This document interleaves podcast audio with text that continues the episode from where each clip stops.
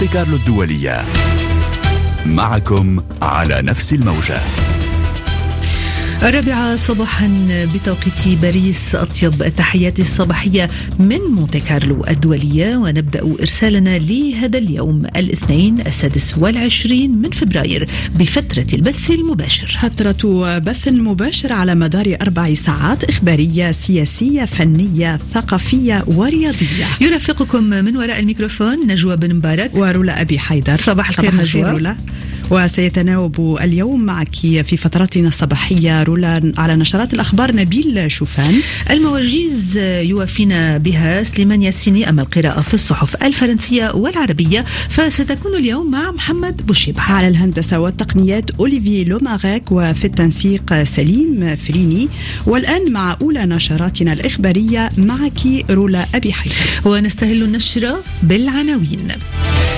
إسرائيل تقدم خطة لإجلاء المدنيين من رفح وتتوعد باجتياح المدينة حتى في حال التوصل لاتفاق هدنة مع حماس أمير قطر يزور باريس هذا الأسبوع لإجراء محادثات بشأن غزة باريس تحتضن اليوم اجتماعا لدعم أوكرانيا مع دخول الغزو الروسي عامه الثالث.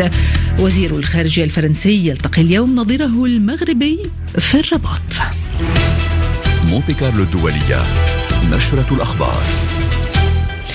على وقع احتدام القتال في غزة قدم الجيش الإسرائيلي خطة لإجلاء المدنيين من مناطق القتال في القطاع فيما يصر رئيس الوزراء الإسرائيلي بنيامين نتنياهو على اجتياح مدينة رفح حتى في حال التوصل إلى اتفاق هدنة مع حماس حيث سيؤدي ذلك إلى تأخير العملية العسكرية فقط بحسب تعبير نتنياهو وذلك رغم المفاوضات الجارية للتوصل إلى هدنة جديدة في الحرب ضد حماس والتصريحات المتفائلة في هذا الخصوص. سليمان ياسيني إعلان خطة لإجلاء المدنيين من مناطق القتال في قطاع غزة جاء في بيان مقتضب لمكتب رئيس الوزراء الإسرائيلي بنيامين نتنياهو لكن دون الكشف عن تفاصيلها ولا عن توقيتها الزمني ومما لا شك فيه فإن هذه الخطة التي قدمها الجيش الإسرائيلي لمجلس الحرب تندرج في إطار خطة الهجوم البري على مدينة رفح التي توعدت إسرائيل بتنفيذها رغم التحذيرات الدولية من تداعياتها على المنطقة ككل. وفي هذا الشأن كرر نتنياهو في تصريح لقناة السي بي إس الأمريكية أن الهجوم على رفح لن يتم تأخيره حتى ولو تم التوصل إلى اتفاق هدنة مؤكدا أن الهدف من العملية هو النصر الكامل في غضون أسابيع فقط.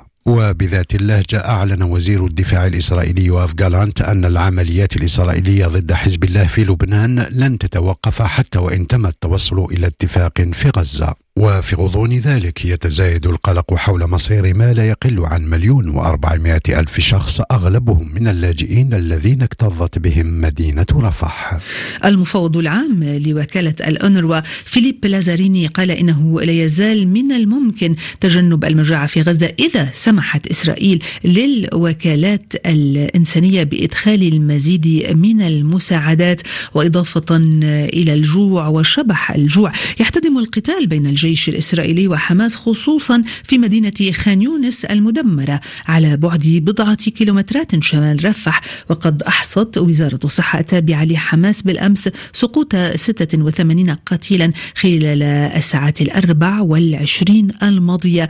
الوضعان الميداني والإنساني ينقلهما مراسلنا في غزة وسام أبو زيد.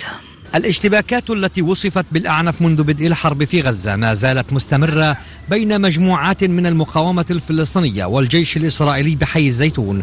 شرق غزة أدت إلى مقتل سبعة فلسطينيين وإصابة 62 آخرين بجروح متفاوتة. فيما قصف الجيش الإسرائيلي مجموعة أخرى من المواطنين تجمعوا على الطريق الساحلي في انتظار الحصول على بعض المواد الغذائية التي تأتي كمساعدات عبر معبر رفح. ومنهم من كان يحاول الوصول إلى المناطق الجنوبية بعد أن فتك الفقر والمجاعة بسكان مدينة غزة وشمالها حيث توفي سبعة أطفال بسبب الجوع فيما يعاني المسنون من سوء التغذية وهو حال خديجة زقوت. كل فئات المجتمع الفلسطيني بتعاني معاناة شديدة جدا. وصلنا لحد الفقر المدقع ولحد الجوع مش ملاقيين لا أكل لا شرب. ويواصل الجيش الإسرائيلي من عملياته العسكرية في باقي محافظات غزة من بينها خان يونس فيما قصف منازل سكنية أخرى وسط وجنوب القطاع مما أسفر عن سقوط عشرات القتلى والجرحى من المدنيين. وسام أبو زيد غزة مونتي كارلو الدولية. دبلوماسيا أعلنت الرئاسة الفرنسية أن أمير قطر الشيخ تميم بن حمد الثاني الذي أدت بلاده دور الوسيط الرئيسي في حرب غزة سيزور باريس هذا الأسبوع لإجراء محادثات مع الرئيس إيمانويل ماكرون وستكون الزيارة المقررة غدا وبعد غد أول زيارة دولة له إلى فرنسا منذ تنصيبه وفق ما ذكر الإليزي. تزامنا أعلنت واشنطن أن المحادثات التي جرت في باريس قادت إلى تفاهم حول اتفاق محتمل يقضي بإطلاق حماس سراح رهائن ووقف جديد لإطلاق النار في قطاع غزة. هذا فيما استؤنفت جولة مفاوضات جديدة بشأن التهدئة في العاصمة القطرية الدوحة على أن تعقبها جولة أخرى في القاهرة. لميس زين الدين. المفاوضات ستعقد بمشاركة مختصين من مصر وقطر كما الولايات المتحدة وإسرائيل بالإضافة إلى وفد من حركة حماس بحسب ما نقلت مصادر مصرية. مستشار الأمن القومي بالبيت الأبيض جيك سوليفان قال إن إسرائيل ومصر إلى جانب قطر وأمريكا توصلت إلى تفاهم بشأن الملامح الأساسية لصفقة الرهائن من أجل الإعلان عن هدنة مؤقتة. في حين قال رئيس الوزراء الإسرائيلي إنه لم يتضح بعد ما إذا كانت المحادثات الجارية ستتمخض عن اتفاق بشأن الرهائن مشيرا إلى أنه على حماس أن تقبل بحل منطقي. وتنص الخطة على إرساء هدنة مؤقتة لمدة ستة أسابيع تسمح بتبادل رهائن بأسرى فلسطينيين وإدخال مساعدات إنسانية كبيرة إلى غزة بحسب ما ذكرت مصادر أمريكية. في حين تطالب حماس بوقف إطلاق نار دائم وانسحاب القوات الإسرائيلية من غزة وإنهاء الحصار على القطاع كما توفير مأوى آمن للنازحين. مصدر قيادي في حركة حماس قال إن أجواء التفاؤل بقرب التوصل لاتفاق بشأن صفقة تبادل الأسرى المحتملة لا تعبر عن الحقيقة وذلك بعد أن تحدثت تقارير عن تقدم في المفاوضات قد يتيح إبرام اتفاق قبل شهر رمضان. المحلل السياسي الفلسطيني طلال عوكل وفي حديث لمونتي كارلو الدولية اعتبر أن الإعلان عن التفاؤل في إسرائيل هو مناورة وتكتيك تفاوضي فقط كما قال متحدثا لنضال الشقير لو كان هناك أي حراك جدي باتجاه تحسن مناخ المفاوضات لكانت حركة حماس عبرت عن ذلك بصراحة. فأنا أعتقد أن الموقف الإسرائيلي عبارة عن مناورة لرمي الكرة في حضن حركة حماس هو تكتيك تفاوضي لأن الجانب الإسرائيلي ما زال يتحدث عن أن المفاوضات مجدية فقط في ظل الضغط العسكري. لذلك أعتقد أننا أمام مناورة إسرائيلية. ليس أكثر ربما لجرجرة المفاوضات حتى قبل رمضان بقليل. حتى لا يبدو في النتيجة أن الجانب الإسرائيلي قدم تنازلات لحركة حماس. هكذا سيبدو الأمر وكأن حركة حماس هي التي قدمت تنازلات إلى الجانب الإسرائيلي، مجرد شو يحاول أن يرسم نتنياهو لنتائج هذه المفاوضات ليقول أننا حصلنا على ما نريد بدون أن نقدم ثمن كبير لحركة حماس. المحلل السياسي الفلسطيني طلال عوكل وعلى خلفية ما يجري في البحر الأحمر دانت إيران الضربات التي نفذتها الولايات المتحدة وبريطانيا على اليمن قائلة إنهما تسعيان إلى تصعيد التوتر والأزمة في المنطقة. وكانت القوات الأمريكية والبريطانية قد نفذت ضربات جديدة ضد 18 هدفا للحوثيين في اليمن قائلة إنها تأتي ردا على الهجمات التي تشنها الجماعة على سفن في البحر الأحمر. قتل 14 مدنيا خلال جمعهم الكما جراء انفجار لغم من مخلفات تنظيم الدولة الإسلامية في شمال سوريا وفق ما أفادت وكالة الأنباء السورية الرسمية. في حادثة تتكرر سنويا خلال موسم جمع الثمرة الصحراوية. أنتم دائما في الاستماع إلى نشرة الرابعة صباحا من مونتي كارلو الدولية. مع دخول الغزو الروسي عامه الثالث يجتمع نحو 20 رئيس دولة وحكومة معظمهم من أوروبا اليوم في باريس للتأكيد مجددا على وحدتهم ودعمهم لأوكرانيا التي تواجه وضعا مأزوما بعد أكثر من عامين من حرب ضارية مع موسكو. نجوى أبو الحسن. الرئيس ماكرون دعا زعماء ووزراء أوروبيين لحضور مؤتمر دولي هذا الاثنين في باريس بهدف تعزيز تعاون الشركاء لدعم أوكرانيا في وقت تواجه فيه كييف ضغوطا شديدة على جبهتها الشرقية كما تعاني من نقص الذخائر وعرقلة مدها بالمساعدات العسكرية الغربية التي تحتاجها بشدة مع دخول الغزو الروسي للبلاد عامه الثالث.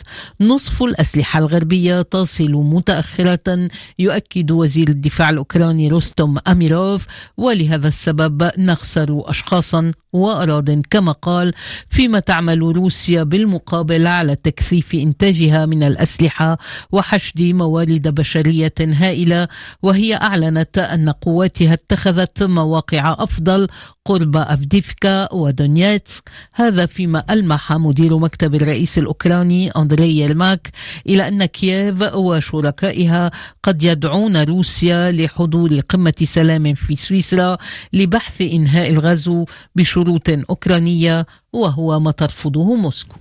ولن يحضر رئيس الوزراء المجري فيكتور أوربان بسبب تصويت البرلمان المجري على عضوية السويد في حلف الشمال الأطلسي وسيكون رئيس وزراء سلوفاكيا روبرت فيكو في باريس وهاتان الدولتان الأكثر تحفظا داخل الاتحاد الأوروبي. إزاء دعم أوكرانيا يشارك أيضا في الاجتماع ممثلان عن الولايات المتحدة وكندا بالإضافة إلى وزير الخارجية البريطاني ديفيد كاميرون وعشية اجتماع باريس قال الرئيس الأوكراني فولوديمير زيلينسكي متوجها إلى حلفائه الغربيين إن انتصار أوكرانيا على روسيا يتوقف عليكم لكنه أبدى ثقته بأن الكونغرس الأمريكي سيوافق في نهاية المطاف على حزمة المساعدة التي طال انتظارها كما قال. حملة الانتخابات التشريعية بدأت رسميا في البرتغال قبل عملية الاقتراع المقررة في العاشر من أذار مارس وسط ترجيحات بأن تحقق الأحزاب الشعبوية تقدما وذلك عقب فضيحة استغلال نفوذ أسقطت ثماني سنوات من الحكومة الاشتراكية. لميس زين الدين. البرتغال التي بقيت بمنأى عن موجة الأحزاب اليمينية والأحزاب المناهضة للمؤسسة التي حققت مؤخرا نجاحات في دول أوروبية عدة من المرجح أن تنهي هذا الاستثناء قريبا. فمن المتوقع أن يحصل حزب تشيغا كفى بالبرتغالية الذي أسسه عام 2019 معلق كرة قدم سابق أصبح من أشد منتقدي النخب السياسية والاقتصادية في البلاد على ما يقارب العشرين بالمئة من الأصوات بحسب ما أشارت مصادر محلية. المصادر نفسها اعتبرت أن الاستقالة المفاجئة لرئيس الوزراء الاشتراكي أنطونيو كوستا الذي لن يترشح لإعادة انتخابه. جاءت لمصلحة الحزب مشيرة إلى أن موضوع الفساد في هذه الظروف الأوروبية يعطي الأفضلية لليمين المتطرف. هذا وتحكم العديد من الدول الأوروبية بما فيها إيطاليا وسلوفاكيا والمجر وفنلندا. تحالفات تترأسها أحزاب يمينية متطرفة أو تشارك فيها. دعا الرئيس البرازيلي السابق جاير بولسونارو مناصريه إلى المشاركة الحاشدة في تظاهرة مؤيدة له في ساو باولو في اختبار لشعبيته وسط فضيحة حول شبهات بضلوعه في محاولة انقلاب. يلتقي وزير الخارجية الفرنسي ستيفان سيجورني اليوم في الرباط. نظيره المغربي ناصر بوريطة في مسعى لتحسين العلاقات بين البلدين بعد سلسلة من الأزمات الدبلوماسية من الرباط جلال المخفي. الرباط وباريس قطيعة ثم إشاعات ثم تكهنات ثم تحليلات كثيرة تتحدث عن العداء والقطيعة قبل الوصول اليوم إلى استئناف علاقات ثنائية تاريخية لم يعرف أحد كيف انقطعت وكيف سيتم استئنافها. في هذا السياق الغامض يحل ستيفان سيجورني وزير الخارجية الفرنسي في العاصمة الرباط في أول زيارة له إلى المملكة منذ تعيينه من قبل الرئيس إيمانويل ماكرون ليزيل بعضا من توتر العلاقة بين البلدين البلدين. سيجورني يحل في الرباط التي اتهمته صحافتها بقيادة حملة ضد المغرب في البرلمان الأوروبي لكن دون امتلاك المعطيات والدلائل اللازمة على هذا الاتهام. ورغم أن الرباط تلوم على باريس عدم اتباع خطى واشنطن في الاعتراف بمغربية الصحراء إلا أن باريس حسب الكثير من الملاحظين المغاربة لا ترى سوى ما يناسب مصالحها في انتظار ما هو أفضل مستقبلا. جلال المخفي الرباط مونتي كارلو الدولية. أعلنت الجماعة الاقتصادية لدول غرب أفريقيا إيكوس رفع العقوبات الاقتصادية المفروضة على غينيا وبعض العقوبات المفروضة على مالي وذلك غداة الإعلان عن رفع جزء كبير من العقوبات عن النيجر. بهذا الخبر